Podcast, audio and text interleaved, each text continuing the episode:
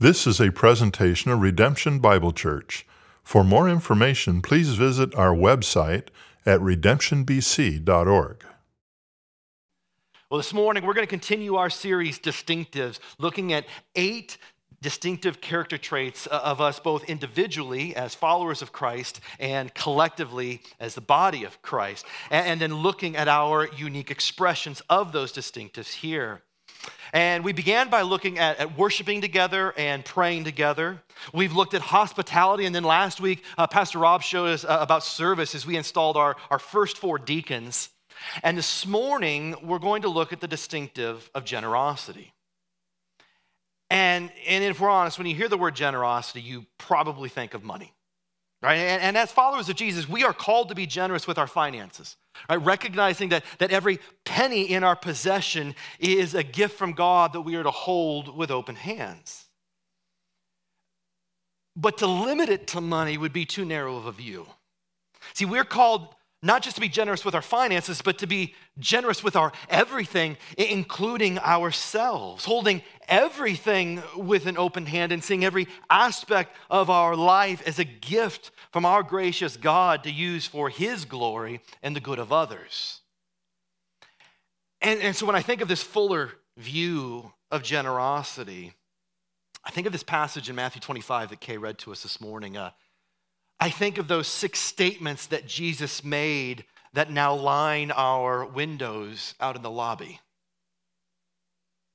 A passage that reminds us of what it looks like to live generously, living for the good of others, not just with our finances, but with our everything. And so, to set the stage for this passage, it's, it's Tuesday of Holy Week. And Jesus, he's, he's led his disciples out of the temple uh, across the Kidron Valley and up uh, to the top of the Mount of Olives, where he taught them about the events that would take place leading up to and upon his return. And this, this teaching is what we refer to as the, um, the fifth teaching discourse in Matthew's gospel, known as the Olivet Discourse. Yeah, she found um, all about the Olivet Discourse on the web. And he tells a series of parables eh, that contrast two different types of people. He, he tells a parable of the ten virgins, contrasting those who are ready and prepared for the bridegroom's return and those who are not. He tells the parable of the talents, contrasting servants who were faithful uh, with their master's property that he had entrusted to them, even giving back the master more than what he had given them when he returned, and those who were not faithful, those who did nothing with what had been entrusted to them. And through these parables, he, he's teaching us and showing us what he expects of us as his followers and how we are to live until he returns. And when he returns, Jesus says here in, in Matthew 25, verse 31, he says, When the Son of Man comes, and his, comes in his glory, all the angels with him, then he will sit on his glorious throne. And he's referring here to a vision given to the prophet Daniel.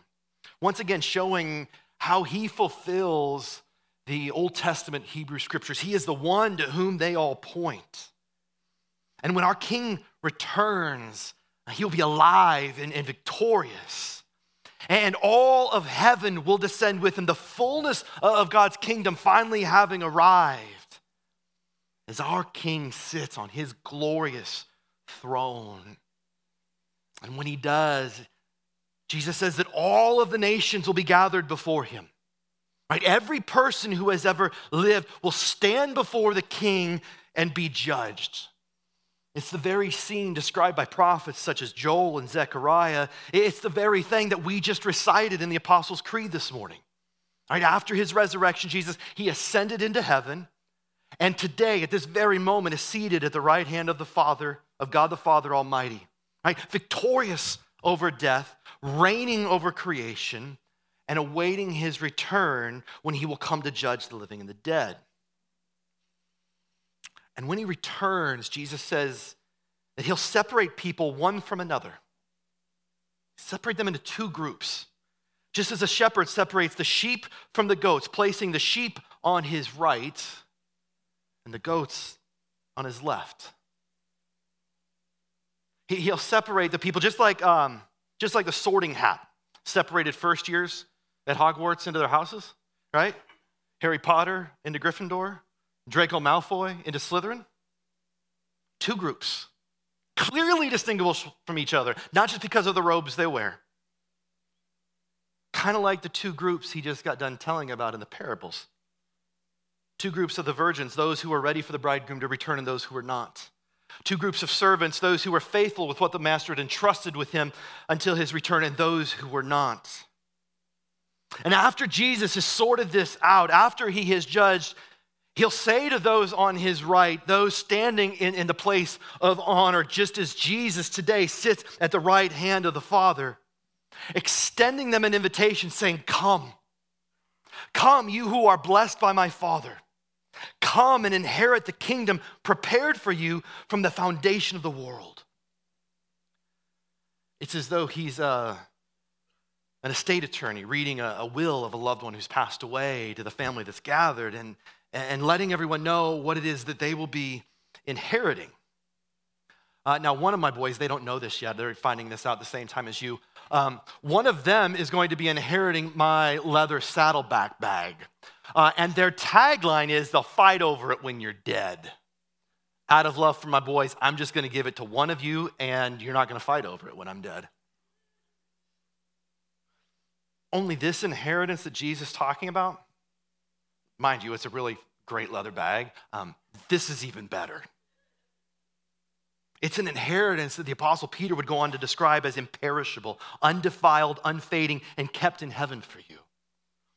It's the inheritance of this promised kingdom having come in full. Jesus righting every wrong, restoring all that is broken, all of creation fully restored and once again very good, just as it was in the very good beginning. But how does he do this? I, we know how the sorting hat sorts first years into houses at Hogwarts. But how does Jesus determine who will stand to his right in this place of honor, inviting them into his kingdom, and who will stand on his left? How does Jesus determine that? It might not be the way that you might think. Jesus says, For I was hungry and you gave me something to eat. I was thirsty and you gave me something to drink. I was a stranger and you welcomed me. I, I, was naked and you clothed me. I was sick and you took care of me. I was in prison and you visited me. Don't just notice what he said, also notice what Jesus didn't say. Jesus didn't say anything about a certain spiritual gifting, uh, placing those who speak in tongues, for example, on his right, everyone else on his left.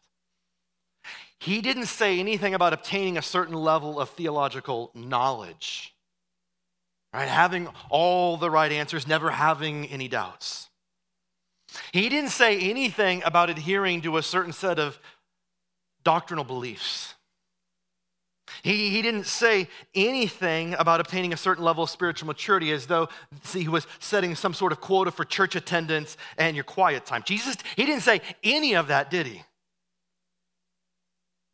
See, these, these people on the right, these weren't extraordinary people who went and did extraordinary things, like some sort of exclusive group of elites, limited to those who solved world hunger and perform miraculous healings. No, these people that stood to his right, they were rather ordinary people who went and did rather ordinary things. Some having absolutely no theological training whatsoever, many probably not. Some illiterate, never having opened a Bible in their life. Some having questions, even doubts. Yet all having been captivated and transformed by the love of God an incarnate love that, that didn't sit on the sidelines waiting for us to come to Him asking for help. No, a love that came down to us in our need, a love made manifest in Jesus, John says. So, those who were placed to his right, those invited by the king to inherit his kingdom, were those who had encountered Jesus, who had experienced the love of Jesus, formed into his image by faithfully following his way in obedience to his words, reflecting a love they had received by loving their neighbor and loving their neighbor as themselves. Loving those whom God had placed in their lives and loving them like Jesus, loving them the way Jesus loved them. Because that's what generosity is, isn't it? It is a response. Generosity is a response to the love God has shown you and the blessings He has bestowed upon you. Sharing that love with others, sharing those blessings with others. See, generosity, the way that Jesus defines it here, it's providing those in need with the things they need, not just to survive, but to thrive, things that I think we often take for granted. Things like healthy food and clean drinking water and warm clothes. Generosity is about caring for people who are ill, who are suffering, who are grieving, entering into their pain and providing them comfort, even if it's only through your presence. Generosity, it's about going to those in the margins of society, the neglected, the forgotten, the outcast, including those in prison. And going to them whether you believe they are deserving or not, and going to them whether they are remorseful or not. And generosity is about inviting people in who have no place to go, inviting them into your home, inviting them into your lives. And, and this is about way more than letting your, your friend crash on your couch when he's in town. No, this is about welcoming the stranger and the sojourner. This is about caring for the orphan and the widow and the most vulnerable among us. The very things God has commanded of his people. One commentator paraphrased this saying, um, You brought me into your family circle, you took me into your family.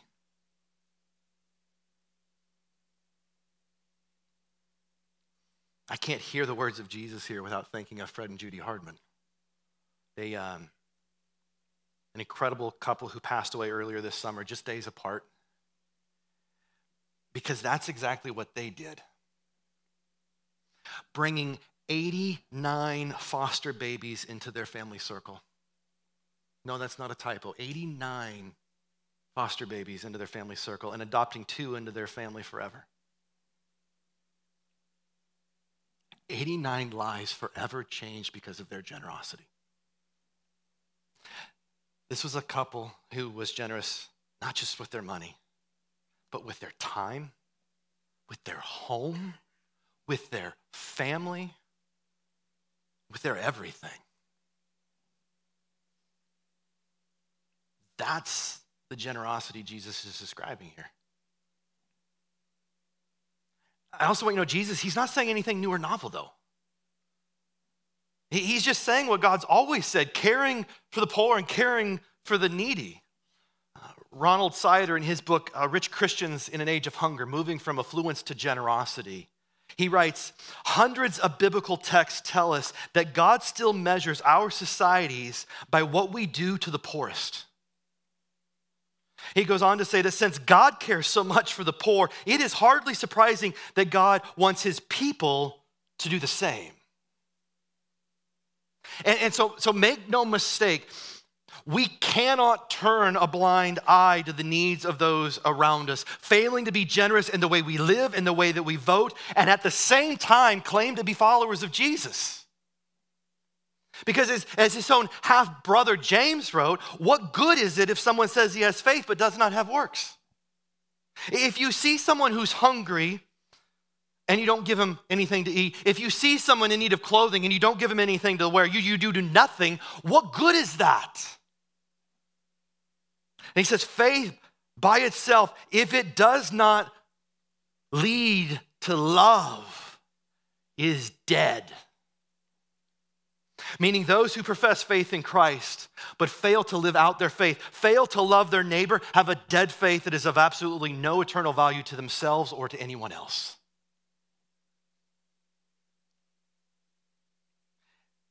And will find themselves standing to the left of Jesus when he returns and when he judges, saying to them, Depart from me, you cursed into the eternal fire prepared for the devil and his angels. And here's why he says this He says, For I was hungry and you gave me no food. I was thirsty and you gave me no drink. I was a stranger and you did not welcome me. I was naked and you did not clothe me. I was sick and in prison and you did not visit me. That's what he says to those on the left.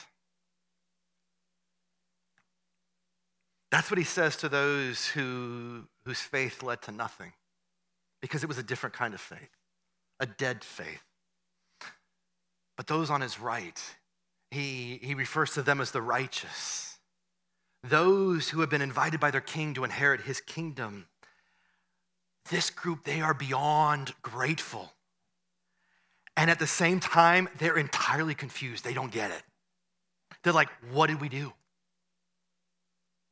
They didn't understand what they had done to have deserved such an incredible blessing from God. And so they asked Jesus here in verse 37, they says, Lord, when, when did we see you hungry and feed you? Do, do you think you would know if you came across Jesus and gave him a sandwich? When, when did we see you hungry and feed you, or thirsty and give you a drink? And when did we see you a stranger and welcome you? You're going to remember who you welcomed into your home. When did we see you naked and clothe you? And when did we see you sick or in prison and visit you? It wasn't as though they had forgotten that they had done these, any of this. They just didn't remember ever having done any of it for Jesus, right? They were just going about living their lives, living out uh, the great commandment, loving the neighbor as themselves. Right? If you um, if you've ever served in the pantry, you, you may remember names and faces of some of the people that you were able to speak with, that you were able to pray with, that you brought diapers to, but I doubt you remember seeing Jesus pull up in a car on a Saturday morning giving him a pack of diapers. But it's also not like Jesus went undercover, disguising himself as a homeless man just to see how the church responds as some sort of test. Now, Jesus, he, he responds to those on his right, those who have lived a life of generosity, and he says to them, Truly, I say to you, as you did it to one of the least of these, you did it to me.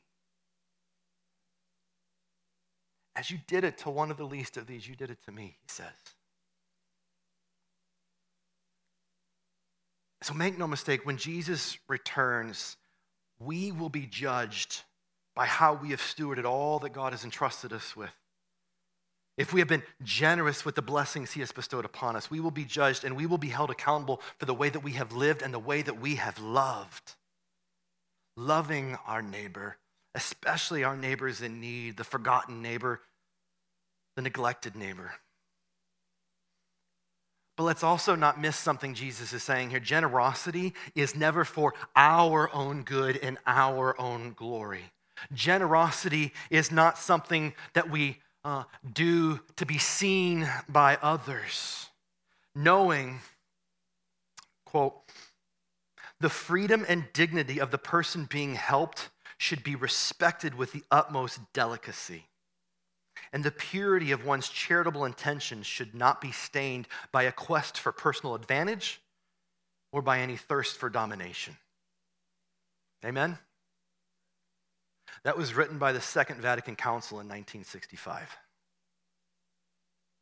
Meaning that whenever we serve someone because of what we think they can do for us or what that might mean for us, serving others in order to be seen, we have failed to love like Jesus. That is not generosity. That is selfishness. That is pride. That is arrogance. And our self righteous deeds, Isaiah says, are stained like a filthy rag denying the dignity and the humanity of the one in need and viewing them nothing as nothing more than a means to an end rather than a fellow image bearer. And so the question before each and every one of us this morning is this How will you live until Jesus returns? How will you respond to the love that Jesus has shown you? How will you respond to the blessings God has bestowed upon you? How will you respond with the gifts God has entrusted to you? How will you respond? I know how we as a church responded collectively a while back. We responded by taking our greatest step of generosity in our greatest moment of need. Uh, we began as 26 people in the living room in February of 2009. We had no external financial support of any kind. And in our second summer, uh, my spreadsheet showed that we were going to run out of money in about three months. And a couple of us, I was still working for Motorola at the time, a couple of us were able to cover the deficit for a period of time as we reached out to other uh, larger churches asking for help, asking for support. And I remember one church responding saying that uh, we would be welcome to fill out the application for next year's budget. Our response was, We ain't gonna be around for next year's budget. And that's when we began a ministry that we've always called Helping Churches Thrive, so that we could help other churches thrive in the way that we needed help, helping them when they're in need. And we didn't go about funding this reactively, taking up a special collection whenever there was a need. No, we went about this proactively making generosity a regular rhythm for us as a church, a part of who we are, a part of our DNA. And so we began to set aside at least 10% of our giving every month, even in the months when we ran a deficit. Before you put the slide up, you want to guess how much you have contributed to helping churches thrive in the last two years? Over $171,000.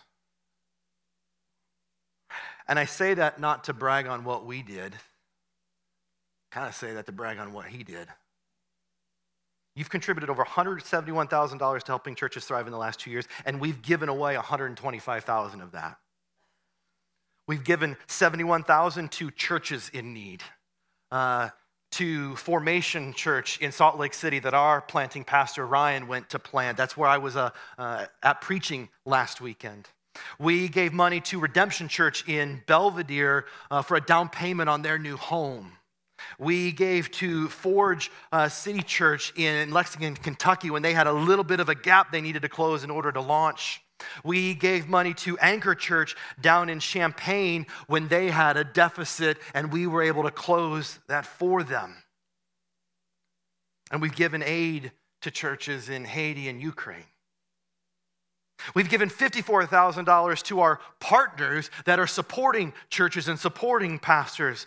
Partners like uh, David Pater, who was here a few weeks ago, who's a pastor at a church in Toulouse, France, or Tim Beavis, who uh, travels the world training pastors, often in closed countries and doing it in secret. As well as Converge, the church network that we are part of, supporting them as they start new churches and strengthen existing churches. But generosity is about more than just money, isn't it? We're not only generous with our money, we've been we've tried to be generous with whatever we have. Uh, not long ago, we sent a couple of the projectors that we remember when we had the projectors on the stands? You know where those projectors are? They're in Togo. They're in Africa. Godier got us hooked up with a church that needed some projectors, so we sent those over. We, we sent old coffee carafes when we got our new coffee system here. They're at a church in Detroit. Remember that truck and trailer we used to have that we had to load and unload and then load and unload every Sunday? Praise Jesus, that's gone and we have a home. Amen. That's in Salt Lake City. And then we've been able to host events for Converge, pastors' conferences, uh, a couple times this year here in our home. And then in spring of 2019, I began praying about how we could grow in being more generous, not just with other churches, but with our community. And, and on my, my board in my study, I, I wrote care and compassion. I had three things that I was uh, praying about, and one of them was care and compassion. And I kid you not, it was like a couple weeks later, uh, comes and finds me at this March Madness event we did. And she's like, Pastor Ash, can we talk? And I was like, uh oh. And uh, she shared that um, she and Sarah had been reading this book by Tim Keller called Ministries of Mercy, the, the call of the, the Jericho Road. And in reading this together, they, they felt this call to do something for our community, but they weren't sure what. And I was like, Can I show you something? And, and I brought her up to my study and I, I showed her the board and I told her about what I had been praying about while they had been reading about it. It was one of those God moments, you know? God was moving. And so we began praying to just simply be obedient to his leading, asking, What is it God is inviting us to as a church? And we followed a mantra that I have. I didn't have it at the time, but we were following it anyway uh, of starting small, going slow, and keeping it simple. Those are three words that I think describe our church small, slow, and simple. I like those words, by the way. I don't view them as negatives, I view them as very positive. And so that fall, we began a new ministry called Hands and Feet, which can we acknowledge is a way better name than Care and Compassion? Thank you, Sarah and Amrita. And we began setting aside at least 5% of our giving with absolutely no idea what that money was for. It was kind of a, a Genesis uh, 12 moment where God called Abraham to get up and go, but he didn't tell him where, at least not yet. But it eventually became clear where God was leading, and in March of last year, we opened the pantry. We've opened it every third Saturday since then to distribute diapers and wipes and clothes and supplies for babies and kids to families in need right here in our very own community, loving our literal neighbors as ourselves. And in the last two years, you have contributed over $100,000 to Hands and Feet, and we have given away over $72,000. We gave over 25,000 to various partners over the last 2 years. We contributed to Journeys and their emergency shelter program as they put up uh, those without homes in, in a hotel. We were able to fund a hotel room throughout the entire pandemic. We've supported LSSI's therapeutic foster care program. Whenever we go to feed my starving children to pack meals, we pay for everything we pack. And we support Kimmy Taylor, who uh, works for City Changer, serving the poor and the vulnerable in, in Dallas. Kimmy is Fred and Judy's granddaughter.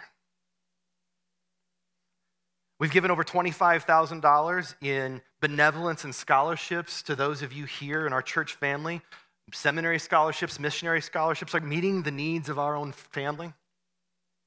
And in just the last 18 months, we've given $20,000 to the pantry we have given away over 58,000 diapers. We're, we're spending over $1,500 a month on diapers right now. You should see the delivery. Like some poor soul comes in their little car, chuck full of diapers. And then they go back and they come back with a car chuck full of diapers. And I think last Sunday we had four deliveries of diapers.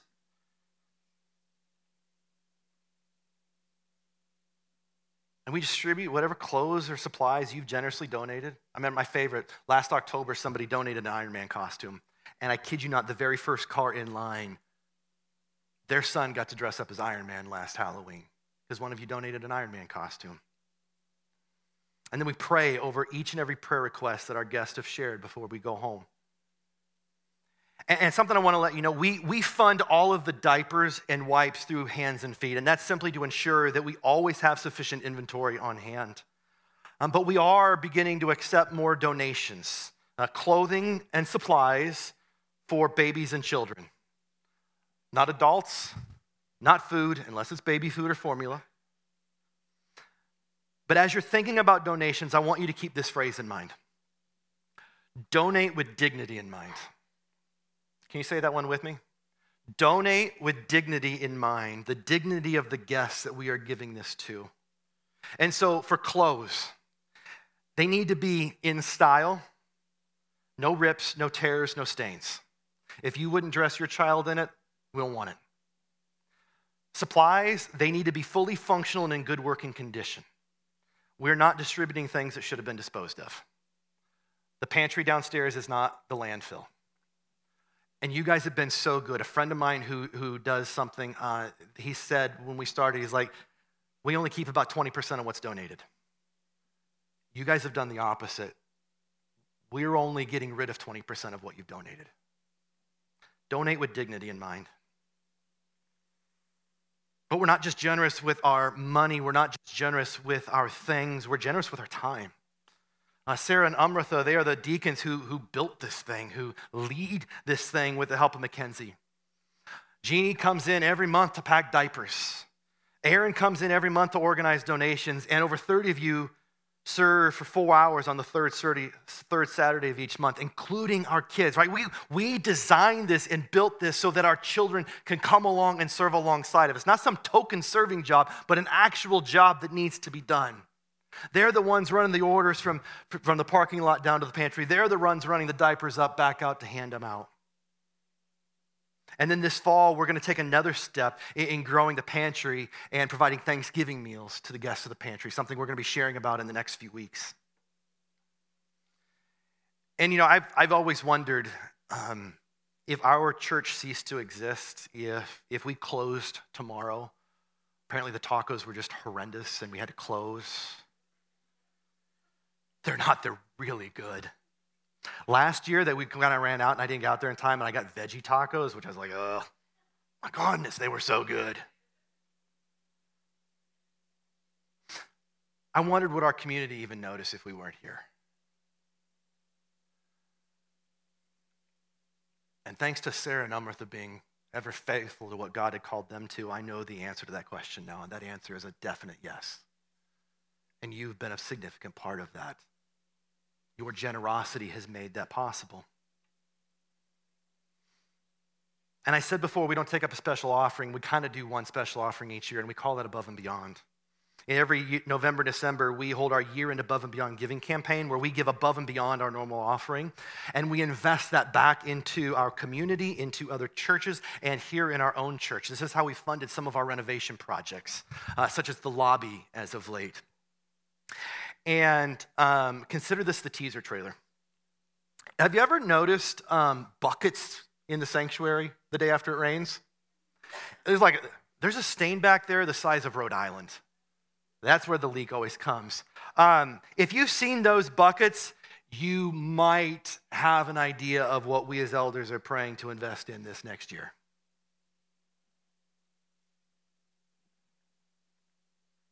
Those are some of our unique expressions of this distinctive ways that we're collectively growing in generosity generous with all that God has blessed us with as a church family.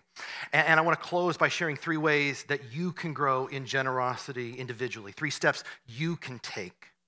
And the first is this be generous with your finances. I realize that generosity is about more than just finances, but it is about that. And so be generous with your finances. And you can take a step today by giving on the app if you're not already giving or by setting up recurring giving on the app if you're not already giving regularly. And hear me, your financial generosity is what enables us to do everything that we do. And rarely do we charge for what we do. Little hint the tacos out there, they're covered. We got that. So if you're like, I don't want to go pay for tacos, don't worry. But VBS this year, none of our families paid to go to VBS. And if you feel as though you don't have much to give.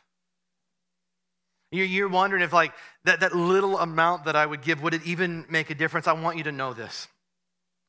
Generosity is not about how much you have, but what you do with what you have.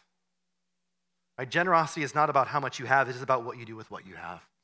And so be generous with your finances. Number two, be generous with your time.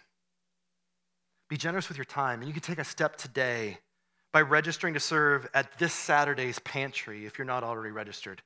I checked before service, there's only six people registered, so we need about 25 more adults and kids to come and serve this Saturday. Register to serve at the pantry or join a Sunday morning missional team if you're not already serving. Or you can serve in other missional ways. Rob made up a new phrase last week missional ways. It's uh, come and serve at our next home improvement project day come and help out in various ways throughout the week. And, and, if you see something that you think you could take on and do, just come and ask us and we'll get you set up to go do that. But also take a step of being generous with your time by loving one another and loving one another well. And, and a step you can take today when you fill out the info card, there's a little pull down underneath loving one another yes or no. Check yes. And uh, when someone in our church lets us as elders and pastors know of a need, we send a text message out to that group, to those who have checked yes, so that together we can meet that need. And so take a step today, making this church your church by jumping in and giving back. Be generous with your time. And number three, be generous with your life. Be generous with your life. And you can take a step today by essentially doing the things we talked about two weeks ago in hospitality. Right? Take a step today by meeting someone new to you today out front when we have tacos together. Maybe the person in front or behind you in line. And you'll know they're new to you if you don't know their name or you've forgotten your name. You can ask them their name. Meet someone new to you. Be generous with your life by, by inviting someone out for lunch. N- not today, we're inviting you all out to lunch for tacos, but some other day, invite them out for lunch or invite them over to your home for dinner and share your, share your story with them as you share a meal with them. Be generous with your, your life by asking someone how you can pray for them. Not if, but how. And then don't just say you'll pray, but stop and pray. Thank you, Jason. Don't just say you'll pray, stop and pray in the moment. And be generous with your life by, by hosting a meetup and going and doing the things you already enjoy doing, but, but inviting others to do them with you. Like hospitality and generosity, like they're, they're one and the same opening ourselves to others and giving our life to others. And what you will find is that as you grow in gratitude for all that God has given you, no matter how much or how little that may be, you will grow in generosity with what you have to give. Knowing that generosity is not about how much you have, but what you do with what you have. And so, what will you do with the blessings God has bestowed upon you? What will you do with the gifts God has entrusted to you? What will you do? How will you respond? What step are you going to take today to grow in generosity? Thanks for listening. For more audio content and information about redemption, please visit our website at redemptionbc.org.